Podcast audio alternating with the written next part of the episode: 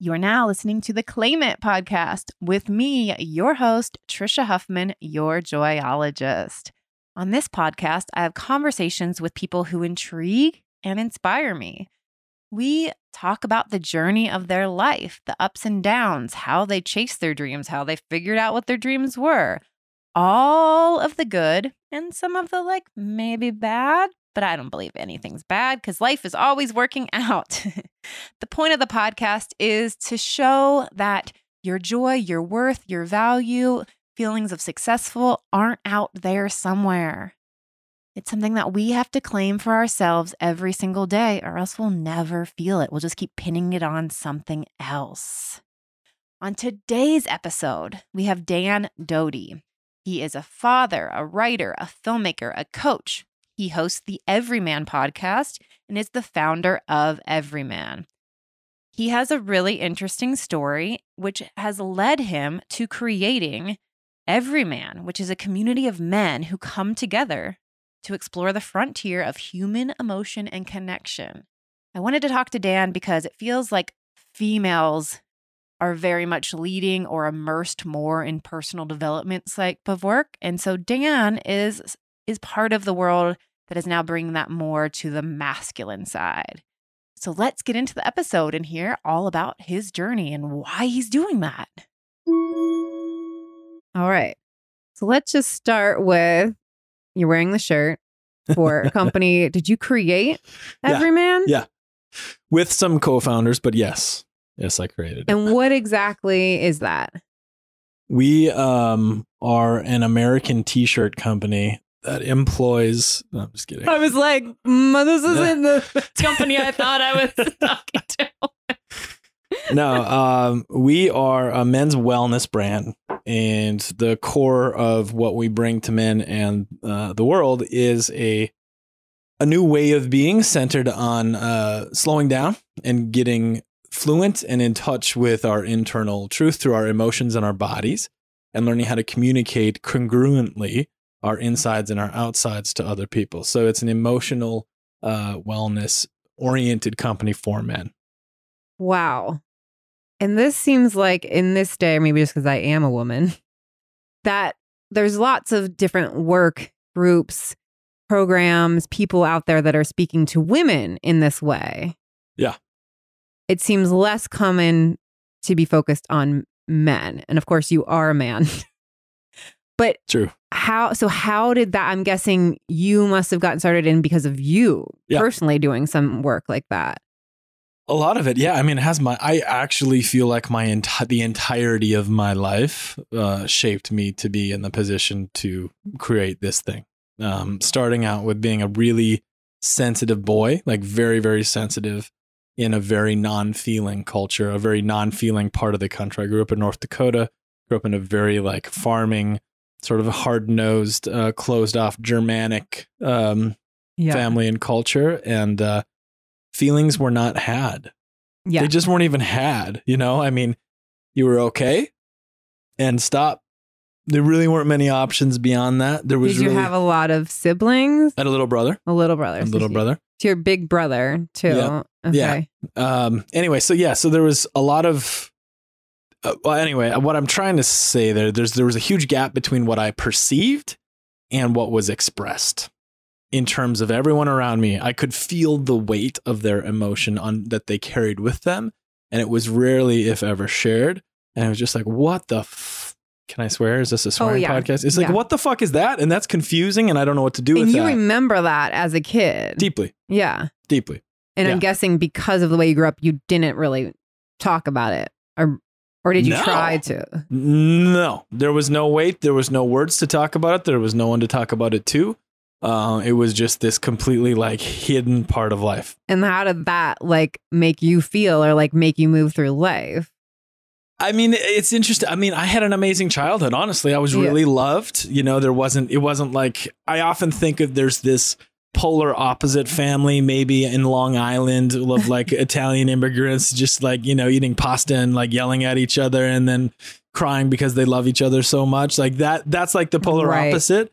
Um, but I don't know. I internalized it. It formed me. It shaped me. You know, I uh, I had some passions as a kid. I was a voracious reader and a writer. Uh, and I got into martial arts and I like poured everything I had into that. Yeah, that feels like it's probably a good outlet for like you're feeling a lot of things and seeing a lot of things, but yeah, because I feel like that must create like a lot of internal frustration and confusion. Tension, tension. Yeah. Yeah. I mean, one of the things I know it did was like even today, after 15, 18 years of body work, rolfing, uh, you know, all kinds of like my body is still just this like like clamps. It clamps. So so I know that's one of the effects. It like somatically growing up that way just really just like funk like ugh, it was like I had metal like girders going through me and cement and I had to I've had to been like break those up in my adulthood. Um so that was real. So you got into martial art. Got into martial arts, um, was obsessed with it. You know, was like a double black the second degree black Wow. belt by the time I was Okay. 14. You know, like that you was went full in. I went full in. Yeah. Yeah. I had a flat top. I had like for whatever reason we thought that was the shape to put my hair in, like a redheaded flat top with giant glasses, like breaking bricks and like ah, you know. That was me as a kid. Then high school came and I turned a little more normal and played football and was like in heavy metal bands and like I don't know, kind of ignorant Midwest, blissful, drank a lot. I don't know. But you so you said early on like you were a sensitive kid. Yeah. But is that sort of like, but you didn't know like, but we're not sensitive. So you just then like sort of conformed or like, okay, so I play sports, metal, you know what I mean? Like, did you, were you Yeah, I mean, aware back then or is it just I- now? It's interesting. I, like if I put myself in my like 17 year old form, I feel like I was thoughtful. You know, I was intelligent. Um, I I kind of went against the grain a li- enough. You know, I like kind of didn't give a shit about a lot of things. Um, but no, did I did I feel sensitive that time? Probably not. I feel like I was pretty caught up in adolescence. Like I don't know. You know, lifting Yeah. weights and eating a lot of food. yeah. that's what I weights and eating a lot of food. Yeah. like life of a, bo- a boy. Slamming Mountain Dew. That was my thing. I had a fridge full of Mountain Dew. And I would literally wake up in the middle of the night thirsty as hell and I would roll over and I'd slam a Mountain Dew, go back to bed. That's me. wow. That's what I that's how I grew up. Yeah. so where did you start to like like you said you've done a lot of work or like where do you have the like insights Yeah. and stuff Um I, i'm guessing that's like is that like once you first become an adult out in the world like living on your own or kind of i have i have a lot of gratitude for um, a couple women in my life that kind of got me there my uh, high school girlfriend drugged me to college with her and then drugged me drug to, you to college. really she came back does that mean like you didn't really have like this is where i want to go and what i want to do and she was like i'm going here I had going. very little ambition. I, it was less less about had to do with ambition and more had to do with complete ignorance. Could no idea about the world, like zero idea about what the world was all about. Um, and that's true. She took me to, to college. She came back from school. She's like, I'm going to go to college next year in Duluth. If you want to be with me, you have to come with. And I'm like, okay, I'll go. and then the next year we go to college. She, she comes back. I'm going to go to Europe for a year. If you want to be with me, you're going to have to come with. And I'm like, oh, sure. that was the first step. Like I went and lived in Europe and it was like so growing up where I grew up in a small town in North Dakota and then like going to visit like say any of the Mediterranean countries down there it's just like and you guys were holy shit this exploring for a year? Yeah I went to school. We went to school in England Okay. but we but like we had like months to explore. yeah. Got it. Blew me away. Blew me away. Like just like everything was awesome. You know the food the culture the music the people the emotion just everything just like it's like holy shit. So i got obsessed with that. I got obsessed with world travel.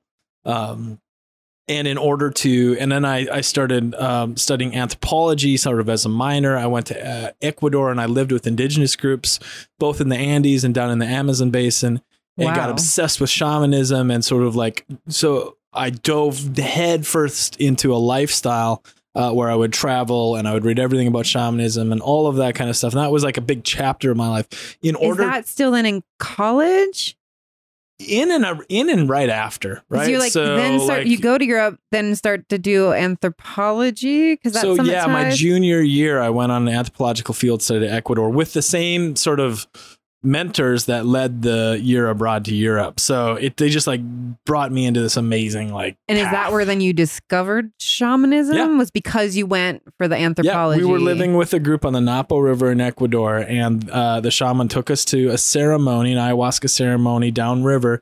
He didn't invite us to partake, but he drank and did blessings. And um, I'm going to tell. I don't know if I've ever told this story publicly, but it changed my life. So he, just the- watching it. Yeah, participating. just watching. But here's the thing. So he's singing, he's Icaros, and I can feel something is happening. I don't know what. And he sings louder and louder and louder and louder. And all of a sudden, bam! Lightning bolt. like actual. Actual lightning bolt struck right where we were. No clouds in the sky, no rain, no nothing. At the crescendo, at the very top of his song, I was like, what the just happened? this shit's real. changed my life forever. Really? That was like uh, that was a pretty big moment. I was like, "Oh fuck. Whoa." Uh, you know, okay. No no concept of what's going on here. So, I became obsessed and I read and listened to and sort of dove into that world. Heavy, heavy, heavy, heavy. That's pretty. Yeah, because I don't even. You know, to be honest, and I've been sort of in spiritual wellness world for a long time. I still don't actually even know what a shaman is. It just seems like oh, a shaman, spirit, highly spiritual person. What what would you say? I mean, in that specific tradition, he Yeah. would be the medicine man, the the caretaker, but also the spiritual caretaker of the community, and would Spiritual caretaker of the community. yeah, yeah, I think it'd be a fair enough Yeah, I I- like that. yeah. And would you know so you know physical health mental health emotional health spiritual health would uh you know both sort of travel to and from other realms other places himself but then also guide other people there as well Wow, other realms, other places, meaning like physically, body is there. I mean i think that's one of the biggest questions of our time right now right like where is that exactly is mm-hmm. it in the body is it in the mind Right. is it is it a different dimension that we can access I Got it. But meaning like we're sitting here and Yeah. could be traveling there, sort of. exactly Yeah. like that's what it is. he's not getting clarifying. on a he's not getting like, on a Come on, 747 Yeah. everybody. I'm gonna show you. I found it. It's Yeah. over here. So in order to so my new lifestyle involved, you know, picking amazing places to travel and live and uh So how did you fund yourself? Pay your bills? yeah, so my first career I became a wilderness therapy guide. And so- Wilderness therapy guide. And is that something you created or you no. found? So I was in a, a internet cafe in Panama City, Panama, and I needed a job. And uh, my girlfriend at the time had family in Utah, so we're like, well, let's move to Utah. When I Craigslist, Craigslist was I basically found everything in my life through Craigs, Craigslist for about eight years of my life. and um, yeah, there's an ad for Wilderness Therapy guides. So there's an entire industry of wilderness therapeutic programs that are basically are a gateway to therapeutic boarding schools. So Johnny or uh, Therapeutic boarding school. yeah, so families on either coast that have, I, I mean, they can be anywhere. They tend to be on the coast. Rich families with kids who are uh, out of control and need in- Acting out. They can't. drugs, violence, addictions, uh, you name it, all kinds of stuff. It's a therapeutic intervention, right? And so they would come to these wilderness camps for 90 to 120 days. And I would live with them out in the woods and we would hike every day and we would learn uh, primitive skills and we would practice communication technology. We, you know, practice good communication. We would do em- deep emotional, exhaustive, like self work. Uh, and therapists, clini- clinicians would come in every once in a while to sort of guide things. So I did that for four or five years. I also worked in the in a correctional capacity and did programs for kids who were locked in jail. So I worked with young men between the ages of 13 and 19 exclusively for about I probably spent about 850 days in the woods. And how I'm guessing for that type of job, like, did you have to do any trainings or anything? They're not just going to send anybody out into the woods. I mean, are- you have to get a wilderness medical um, background, so they supported but like me to do mental that. work stuff to be able to like or because they had therapists coming in. So you said you were doing work with communication, but a lot of it is more like survival skills like that. But I'm like, were you responsible to for? The bottom line Talking. responsibilities were to make sure the kids didn't die first, Okay. that they were fed and watered as well as possible, that they didn't hurt each other or themselves, and that we would be given this curriculum to deliver, which Okay. would be, uh, you know, fireside So you not necessarily like had training, but there's like, here's this curriculum. to that was my training. Got it. The job was my training. That was like uh, a selection process for like any job that you want to do after that is pretty uh, doable after that process. I loved it. It was the most incredible, one of the most incredible You times of my love life. it? Oh my god. And you're like in the woods with like kids that are like rich kids that probably have had everything they've always ever wanted, and their parents don't know what to do with them anymore. Uh, that's part of it, but yes, I mean it would be you know very physical lifestyle, very simple, slowed down lifestyle, and I learned. I think like for me, it was perfect. It was um, it it gave me this like deep ground level training in interpersonal dynamics and even things as simple as awareness and meditation. I like basically meditated without knowing I was meditating 24 hours a day for about 5 years when I was at work, right? Because it's just that when you step out across that threshold and are actually in the wilderness and in the quiet and and are focused on that human dynamic, the sort of like just the the uh the tone and tenor of of life is very different Yeah. right? It just like sunk in. And literally i used to make jokes. I'd say you know people would ask me if i ever went to therapy. I said no i have a sleeping bag. I don't, I don't need a therapist you know? Oh, because um, you're just like you're in nature. You don't have all the distractions that we have to distract ourselves from the thoughts that we actually have. Is that well it actually felt very it feels very therapeutic for me literally to just sleep on the ground. Got it? yeah just like gets it, like tends to get people in touch with themselves in a very very visceral deep primal way. And looking back on it i needed a therapist too. I didn't know it at the time. Like it was it was that was enough for the time. I, i've, I've had plenty of therapists since.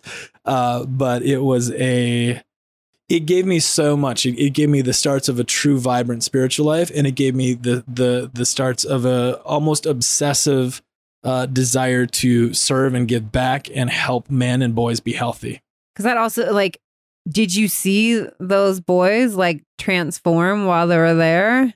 Massively, Yeah. yeah. I mean, not all of them, and I'm all of them at different degrees. But I mean, you you spend 120 days in the wilderness. Is that like in camp? Like you're in a tent? Like you no, you sleep under a tarp and you hike 10 miles every single day, and you move camps, and you're just Oh. always moving. so you're like seriously not like set up in a camp every day. You're moving and then like sleeping wherever you hike to that day. Yep. Wow. Okay. Yeah. Okay. And I got to do some, you know, some of the correctional stuff. We had these 350 pound Voyageur canoes, and we would we would do these like 300 mile loops on these lakes in Minnesota. Sometimes we, in the winter time, uh, we would cross country ski through chains of lakes in northern Minnesota, dragging like 70 pound sleds behind us, and we'd camp on top of lakes, and you know, like fucking awesome. I mean, like. I love that, you know. That's me. That's, me in my ha- for you. I'm like, ooh. that's me in my happy, happy, happy place. Like the like the more kind of grueling of physicality you put at me, the happier I get. It's just how I was Wow. wired. So So you were there for how long? How many years? probably a total of four and a half or five years I did that kind of stuff. And then what happened to make you move on? Was that your I just got a little or- bored and, and I wanted a new challenge. So I was going to either join the Peace Corps or um, I ended up becoming a New York City teaching fellow. And I got um, free masters for two years of teaching in the Bronx, uh, teaching high school. okay, so a teaching fellow, they're paying for your masters while you are teach- while I'm teaching. teaching. Yeah. So, uh, And yeah. how did you then? Is that because you're then working with kids? Like, yeah, like what made you want to do that? uh, two things. It seemed like the biggest challenge I could find. Uh, like New York City. Right, that's a, quite a change in I- yeah. Yeah. You're sleeping on top of a lake in a canoe. Yeah, exactly. so like total challenge. And the second part was I wanted to get a, a higher degree, but I didn't want to just go back to school and not work. It seemed like a waste of time. And why did you want a higher degree? Did you have some goal, or you're just like, I mean, well, yeah, I think I had some. I was beginning to have ambitions. like you didn't have like this? I'm gonna get this degree to have this, but just you were like, okay, I need a next step, more learning. I knew I was headed in a direction, and uh, like well, the other choice at the time was, am I going to go become a therapist? oh yeah, that makes sense. Hated that idea. That was didn't an like it. But you hated it. Yeah. was that other people asking you that, or you were like, this seems like it would be a good next step, but, Again, I think like, I think it why wasn't that an option if you hated it? Well, it was it was like all right, you know, so I put a couple years in this position, I get very good at it. I look around me at my peers, who are they? It's like you can own a program right. like this or you could be a, a clinician and you could work with people. I, I I realized I learned that I had an ability to truly deeply connect with people Right. and and I had an ability to help people. so it makes sense. It was like to how- become a therapist, Exactly. But at the same time, you hated the idea of that. Well, and it was just Or the just didn't feel right. It, it it didn't feel right because it was the the the and this is important because what I really learned out there, uh, and there was many out there's, but out there was that so I, I didn't actually really enjoyed the therapists that I worked with, and they were good at what they did, and I also the rebel in me was like, fuck you and your diagnosis, fuck you and all of this red tape and bureaucracy, fuck you and your you know like uh fuck this sort of vertical hierarchical structure where you know you know people's things and it's one directional. Like I don't like that.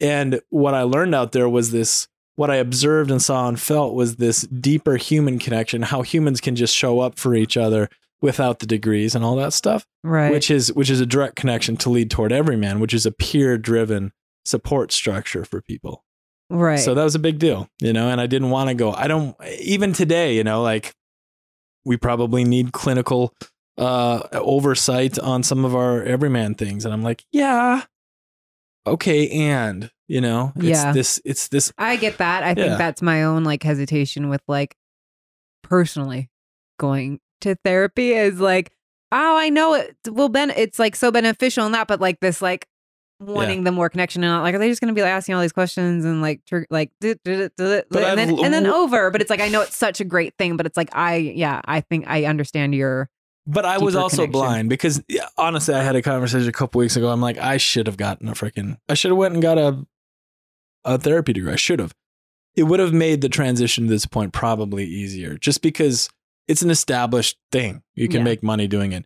And what I didn't know is that the therapists that I have had, which is several now, they have all had a deeply human part of their training that came uh, you know, like Peter Levine's somatic experiencing therapy or Ron Kurtz and her, like there's these other modalities right. that are a little bit more That woo, like woo or add to their esoteric, but they bring the, and then it's fucking awesome. Yeah. Then they got the best of both worlds. They can operate like under like, you can pay me through your uh, insurance, but I'm also going to deliver Right. you an incredible experience. But you were like therapist equals this like Yeah. one version of it, I and I. Yeah, yeah, totally yeah, blind. totally get that. So, what did you end up getting the master's Education. in? I got. I got a master's of education. Licensed. To, I'm licensed to teach English in the state of New York. And have you ever taught be- beyond that?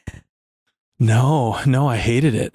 So, oh, so you getting the master's and teaching at the same time? That's not your thing. Oh, the well, it it was my thing. I loved the experience of it. I loved my kids.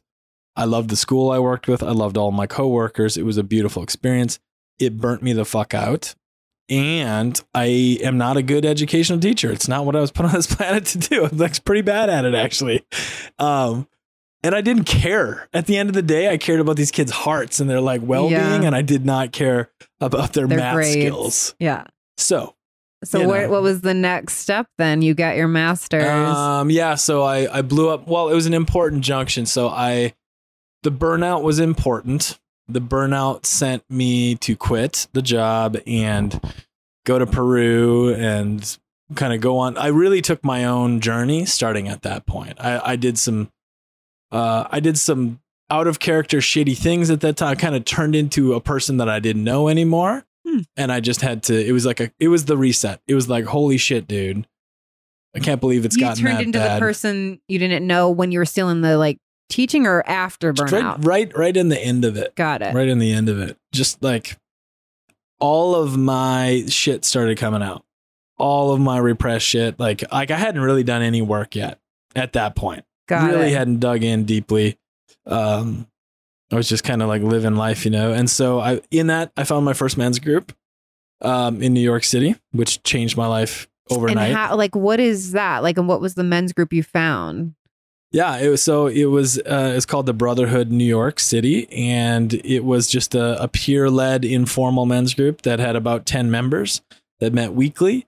Uh, it had been formed about eight years before that by some guys who had done some training with David Deida. I'm not sure if you've ever I heard of. David Deida, but he's one of the sort of veins of uh, men's focused uh, men's work and and so this group had been independent in New York and been going on, and I got invited by a stranger that I met at a dinner party. Um, and yeah, And what do you do? So you show up once a week, and is there like everybody just talks, or is uh, we're talking about this this week, or like a little of both. So in so this that specific one was um yeah, we'd sit chairs in a circle, we'd take turns leading, and you know, you'd start everybody just kind of do a quick check in, like what's up. And then yeah, whoever led would bring in some exercises or some breath work or some you know, the the sort of ethos of that group was being present, right? Like, can you just show up here? yeah, and just be super present with us and like we'll call each other out if you're not like you're leaning back in your chair dude you're not present sit up Huh. that kind of shit that's not what we do at everyman that's Yeah. not like the tone of what we do um but what it was deeper than that was you know all of the men i was you know 26 or 20 i was probably 27 all the men in there had a decade on me at least and they were all fucking ballers just like just had their shit together like their lives, their lives they're like all like you know and that was a which I guess probably inspires you to keep showing back. Like you're like, Oh my okay, God, I had, like, group. 10 oh, I'm in this group successful with all these awesome, 10 successful mentors like off the bat and of course all of them had fucked up things in life too right? but like on first impression like wow you're doing meaningful meaningful work you have like good relationships you make good money it's like whoa this is a type of man that I, I actually have not ever actually seen, let alone like right here telling me what's going on. Yeah, it really room? was. It was incredible. Yeah. Um, so, and that started the process. I remember a moment in that first meeting that I like looked around. I'm like, my God, this is what those young dudes did around the fire. And now I get to do it myself. I'm like, why Uh-huh. haven't I been doing this myself anyway?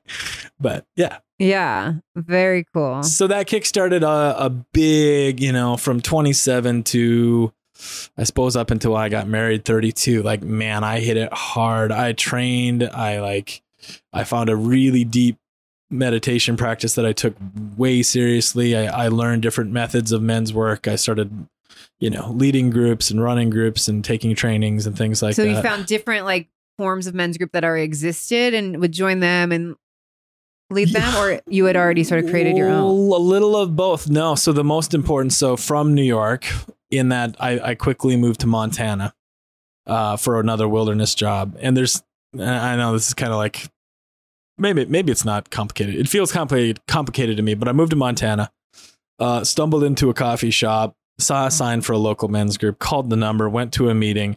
And met Owen Marcus, who's uh, who's my mentor and a co-founder of Everyman.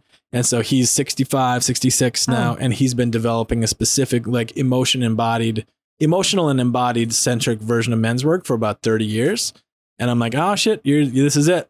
You're the one. This is this is the stuff, you know. And he and I almost immediately became thought partners and creative together. Um, and it took several years before we actually launched Everyman, but that was the beginning of of that relationship. Got it.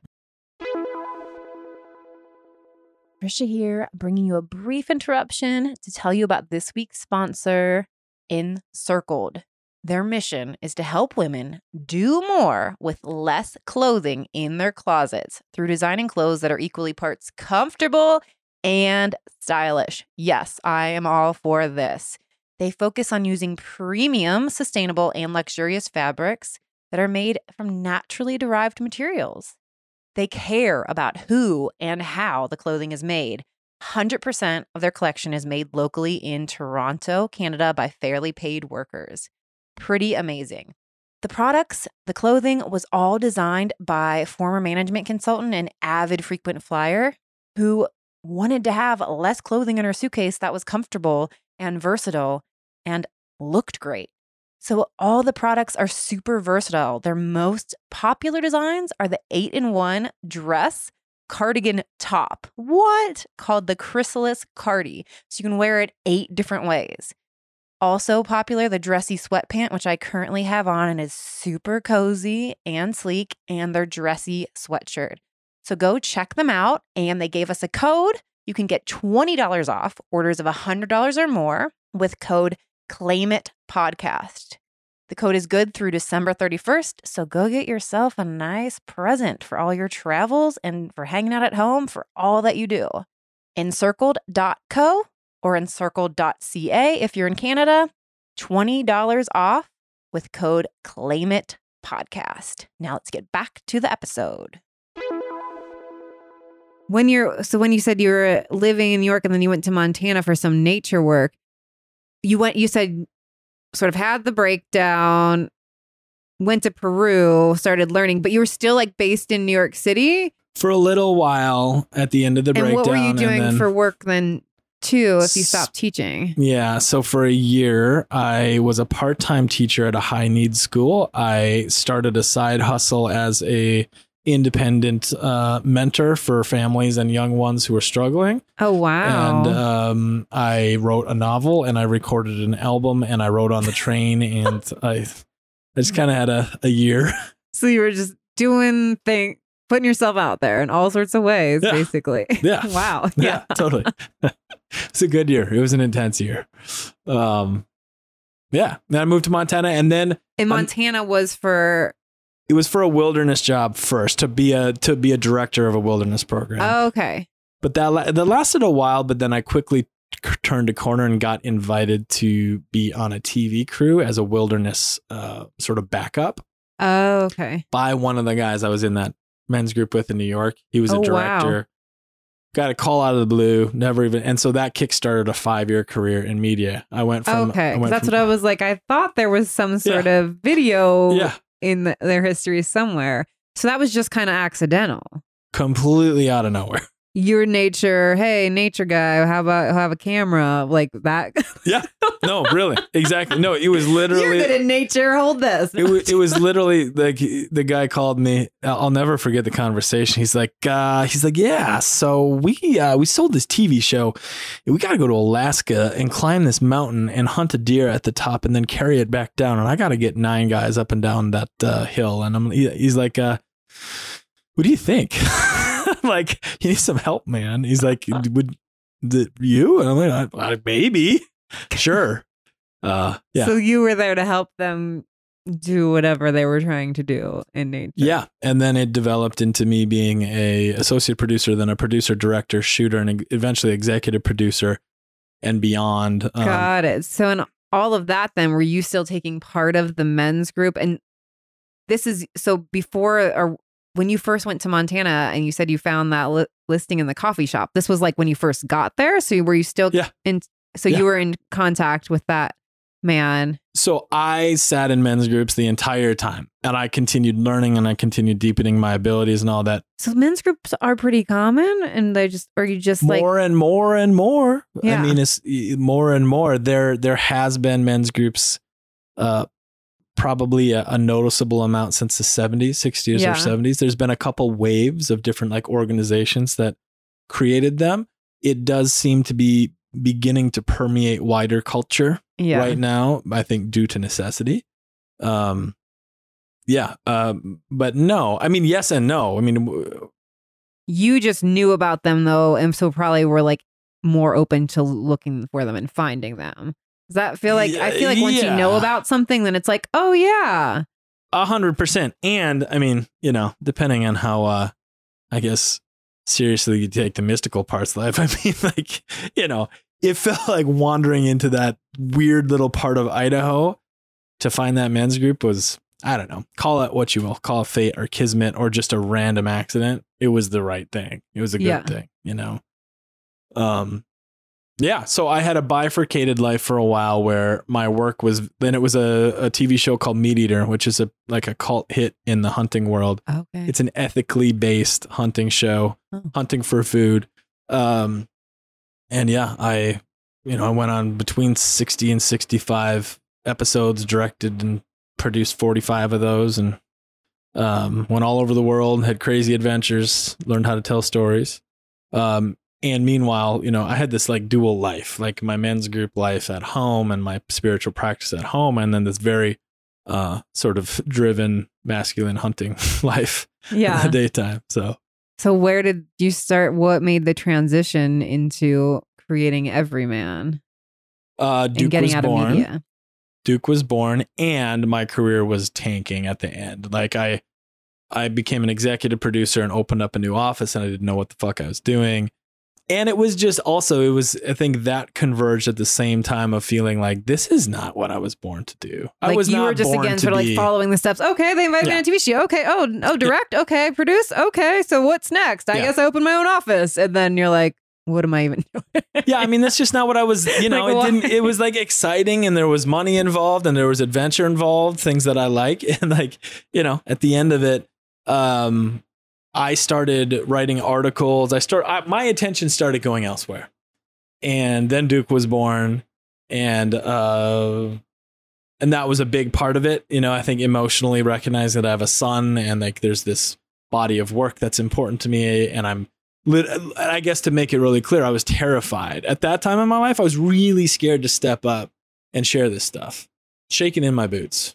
to step up and share the stuff that you wanted to put out. you Yeah, know? the fact that men could be vulnerable and emotional, it would be healthy and good for them. right. And were you like, and that's like, would you when you were on location and working all those things, like, did you did people know that you were part of a men's group and they did yeah, work, and or it was weird. yeah, It was weird for like them. they thought that was weird. yes, Okay. yes, And so then that fed into the fear of like you feeling like you want to share this stuff, but also yeah, who's gonna, a hundred percent. yeah. Yeah. And then when your first son was born, And then I got fired oh, you got a month fi- later. perfect timing. No, no, really. exactly. Uh, yeah, yeah. The job ended, and uh, and then three months later, we did our first retreat. wow. Yeah. That's pretty fast. Yeah. So getting let go, did that sort of feel like a relief and a push into like, I think I have to do this thing that I'm really scared to do? Yeah, yeah, certainly. I mean, and it was Like, what terrifying. else? Yes, What else exactly. next? It really was. It was like there was something happened, and I really feel like it's cheesy to say, but it did coincide with Duke's birth. It was just like there's no other, there's no other choices. You know, like like I can get some side jobs, I can do, you know, I can hustle to make things work, but like you got to do this, dude. You're doing it. That's what it felt like, and I've had a the the uh, really grateful situation of having a wife that was like, yeah, you do do it Yeah. all the way. Awesome. Hasn't wavered. You know, Amazing. yeah. So you started the first retreat, and was that in Montana? Were you living at the time? We did it in the Berkshires outside of New York City. Um, and So uh, that seems like even bigger, not just like let's just start here where we are. Well, so my my partner on that retreat was in New York. Okay. and so he kind of so he had he was he had a event production business, and so like setting up a weekend is like kind of what he did anyway. Okay. um, and yeah, we just went for it. We got a name and worked out a, a curriculum or, or sort of a plan and got 20 dudes somehow to show up. How'd you? Yeah. How'd you put it out there? Just email friends and family, you know? Amazing. Yeah. Yeah. Um, and it was, it was like uh, a small hydrogen bomb of love got blown up in that barn. It was just so powerful. It was so like, just amazing. And now, so it evolved from you led that retreat, then you're what inspired to lead more retreats. Yeah. Yeah. But now it's like, yeah, what hap- It's what happens. It's people you go on the retreat and then they can start their own group or something. Is that Yeah. how it works? Yeah. There, it's like kind of how like a you've whole, created this. Well, it's a whole ecosystem. Yeah. And so I envisioned, and you know, not solely, but I envisioned the bulk of the the sort of ecosystem. Like four months before Duke was born, Elise and I went to Maui. It was the first like moment I was starting to think I'm gonna lose my job. I bought a notebook and just I like bought a note- just blah, just like put it in there. Like here's what here's what it should be. And it's uh it's all pretty much come. Um, it's been harder than I expected it to be. I just, I was naive. I've never been an entrepreneur before, Right. You know, um, but yeah. So the ecosystem is this: we have weekend retreats for sixty guys at a time. We have wilderness expeditions, eight day wilderness expeditions based in uh, national parks and beautiful places. Uh, we do a training called MELT, which is the beginners of a facilitator training, so men can learn how to be a better facilitator. We have a professional training, a six month professional training to really like learn the skills and eventually like facilitate our retreats.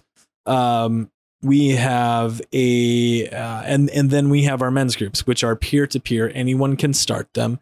Anyone can take our curriculum and work with it and start a group in their So community. even if they've never come to a retreat or anything, At this point, that is true. okay, All you got to do is is which is pr- that's pretty awesome. I feel like it makes it even more accessible.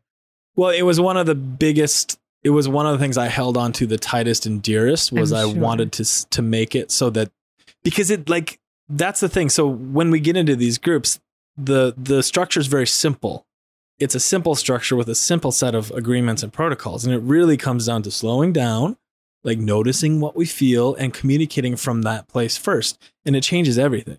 And like the impact for men who never, it's like uh, you know, imagine that most of America's men, and we could go global, we'll just go America, are living in the desert and they're fucking thirsty, you know? And then, like, you can give them like a, a fresh, clear spring of water for them to go to. It's like, you know, they're going to keep it works. And the, the minimum of effective dose is, is remarkable in the sense that, you know, if you've lived a life totally disconnected, but you even just get like a moment of real human connection, that is so compelling and it's enough. And so like you don't have to have a great level of skill to do this work. All you got to do is be willing to try. That's Yeah. really all it takes.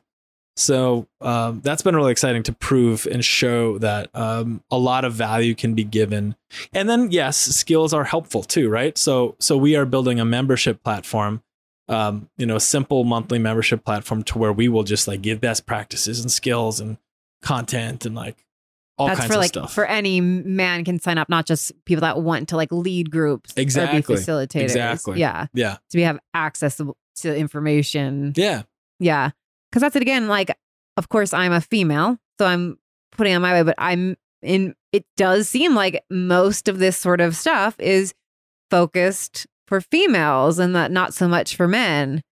What do you feel like is the biggest because of that? Like, and, and even you, you know, you Yeah. were like the fear of doing this work. Like, do you see that a lot with men that are coming on the retreats or want to start a men's group or whatever? Like, these, like, is it like fighting with like a masculinity or something? I mean, that's part of it, but it's but it's dropping and it's lessening Yeah. greatly. Like, I mean, if there's man, I just got a real strong feeling I haven't had yet. But that, yeah, pride of of at Mhm. least helping to crack that barrier, and you know, like we're not allowed to yeah, Feel. yeah.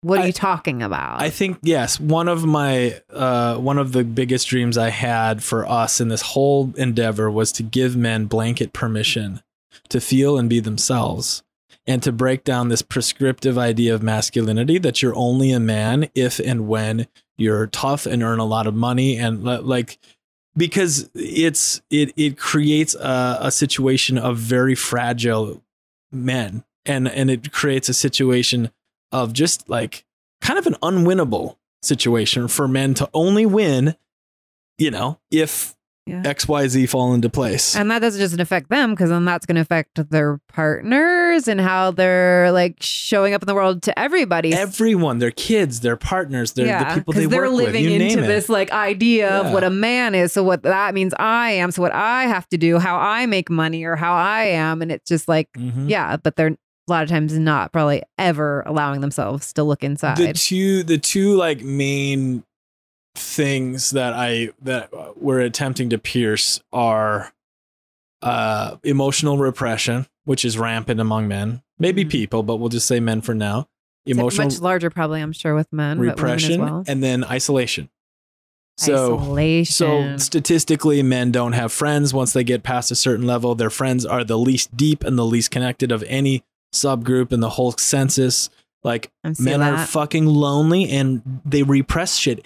It, Yeah. We wonder why men hurt each other. and hurt themselves and hurt women. I mean, I don't, I, and I, I want to be careful about how they say that because I don't think like there's this dual nature of actually addressing the problem at the source and holding men accountable that I think is a really like necessary thing we got to look at here, you know? Yeah. Because No. I mean, that's something like, I obviously, yeah, I can only start from the women's standpoint, but it's like women are so fucked up from the same, you know, like whatever, how society has us believe we have to be in the world. And so then men, it's Yeah. like how the society. Yeah. Yeah.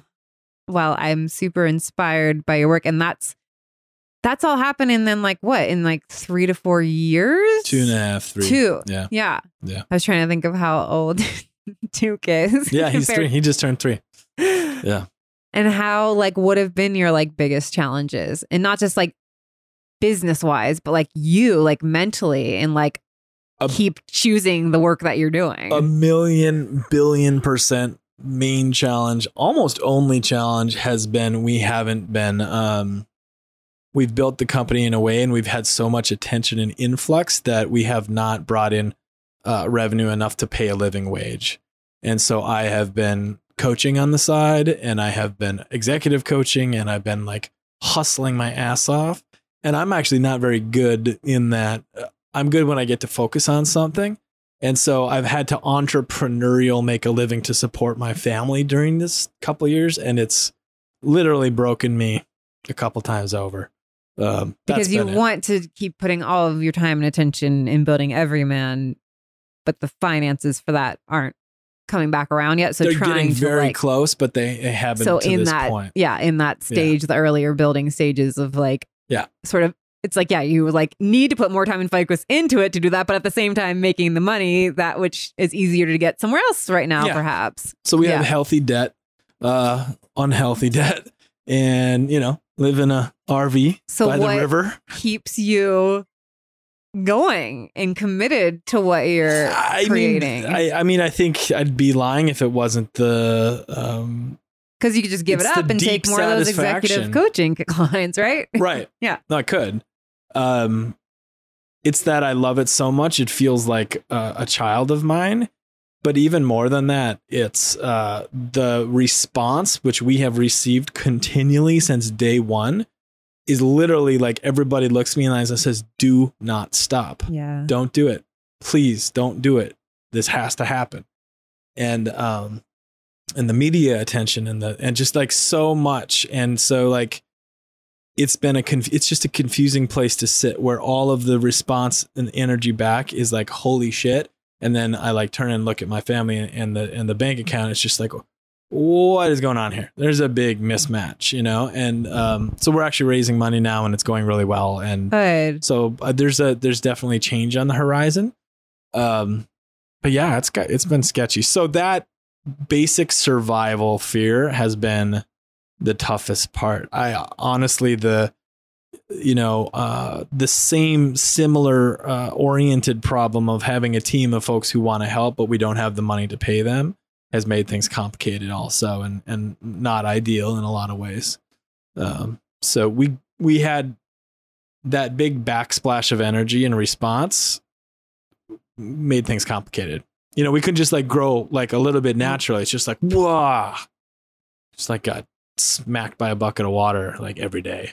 got it what um what are your like biggest doubts or fears when it's coming to the company or you Mm, like yeah. Um, well, I, I guess I have concerns and a lot of care around if we can grow, if we do grow, if we scale on a on a real level, that we can, you know, hold it down and keep like things, if it'll keep still have the same impact Yeah, with yeah. the growth. But it's like, yeah, it's like you want it to impact the world, but then if it Yeah. grows really big, how will I make sure that Yeah. it's has my impact in it that I want? Or it's like, yeah, and I think I can unhook myself Yeah. more and more from it, getting better just naturally. And it's just more about, you know, like, can we preserve the heart of it?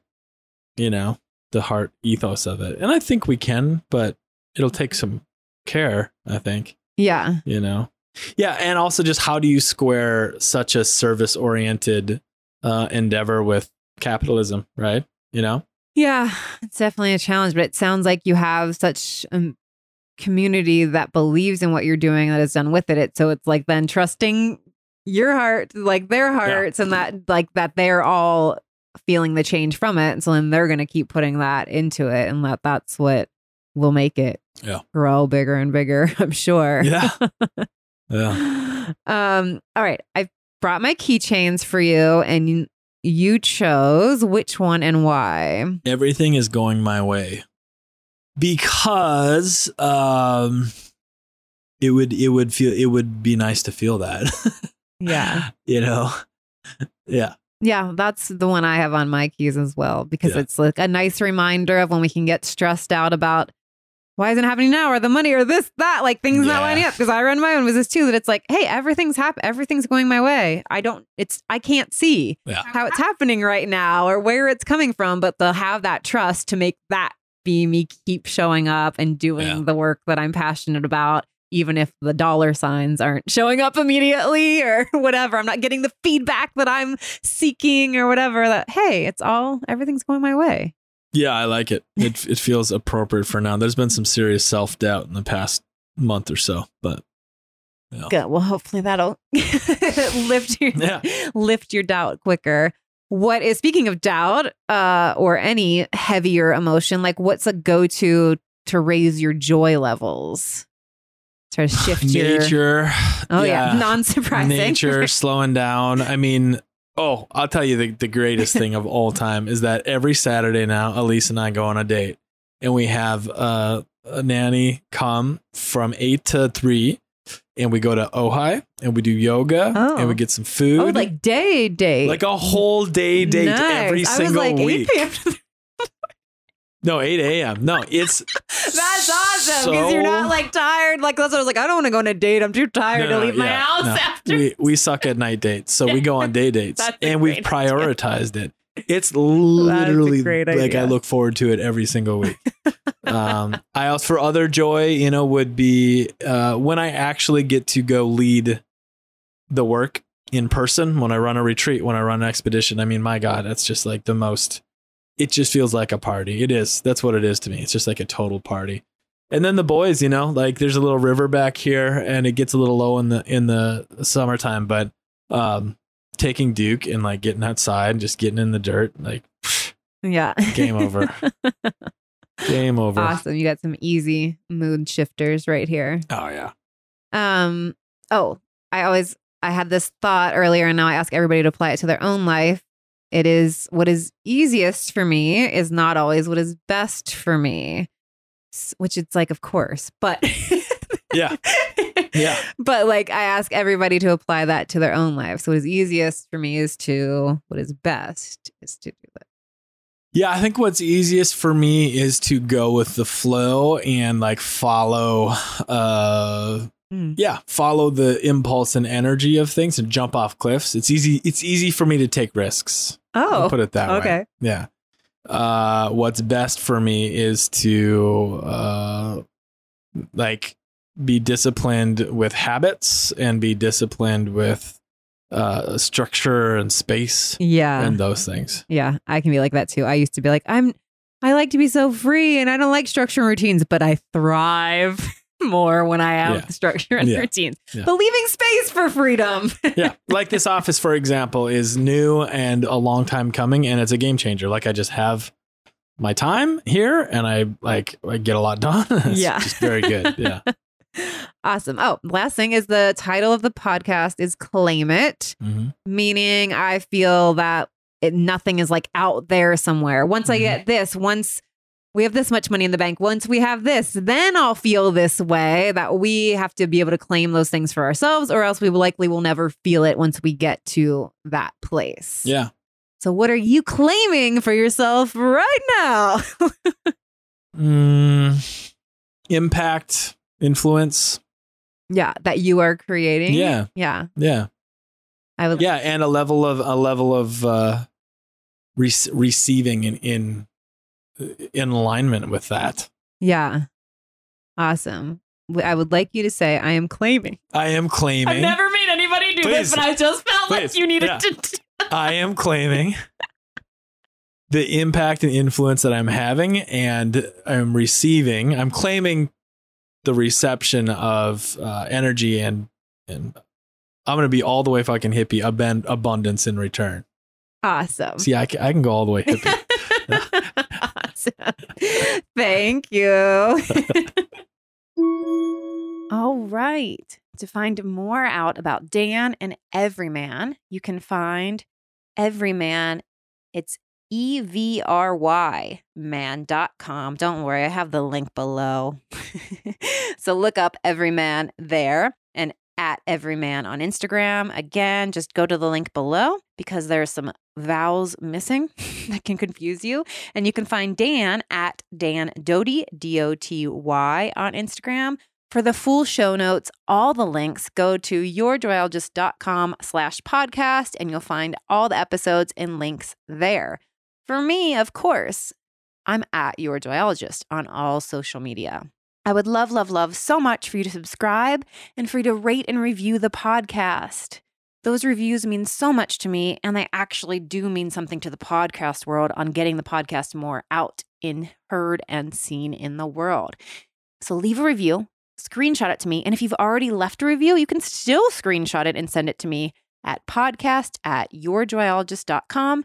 Each week, I pick some money to spend, send a box full of my goodies from my product line, which we've got ornaments right now, which are awesome. The keychains, of course, mugs, wine glasses, journals, notepads, magnets, so many things. The affirmation deck, all sorts of kick ass affirmation based products. So send that to me, podcast at yourjoyologist.com. And today I'm going to ask you what are you claiming for yourself moving forward. So 2020, but start right now in this moment. And maybe that'll be your word for 2020. Shout it out, DM me, share it with me on social media. I would love to know and hear and support you and cheer you on because you are awesome and you got this.